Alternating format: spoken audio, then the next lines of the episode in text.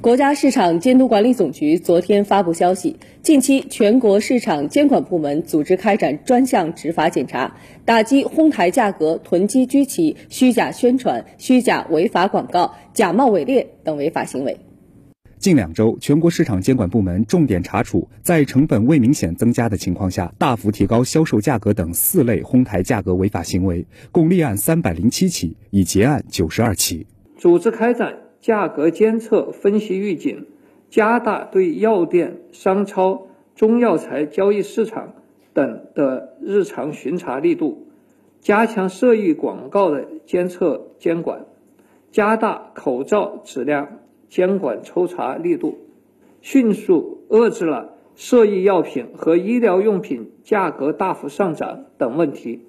针对社会关注的解热镇痛类常用药物布洛芬对乙酰氨基酚的生产情况，国家药监局相关负责人介绍，目前我国已经上市的退热、止咳、抗菌、抗病毒等四类药品共有一百九十四种，在有关部门协调支持下。目前，布洛芬对乙酰氨基酚等药品的在产制剂企业都在逐步释放产能。我们国家布洛芬和对乙酰氨基酚的原料产能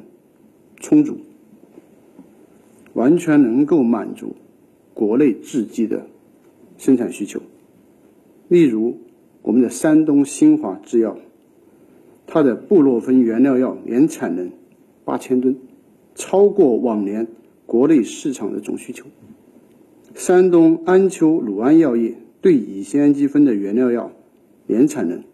三万吨，大约是往年国内市场总需求的两倍。国家药监局已经部署相关地方药品监管部门靠前服务，指导企业有序的扩大产能，加强监督检查和抽样检验。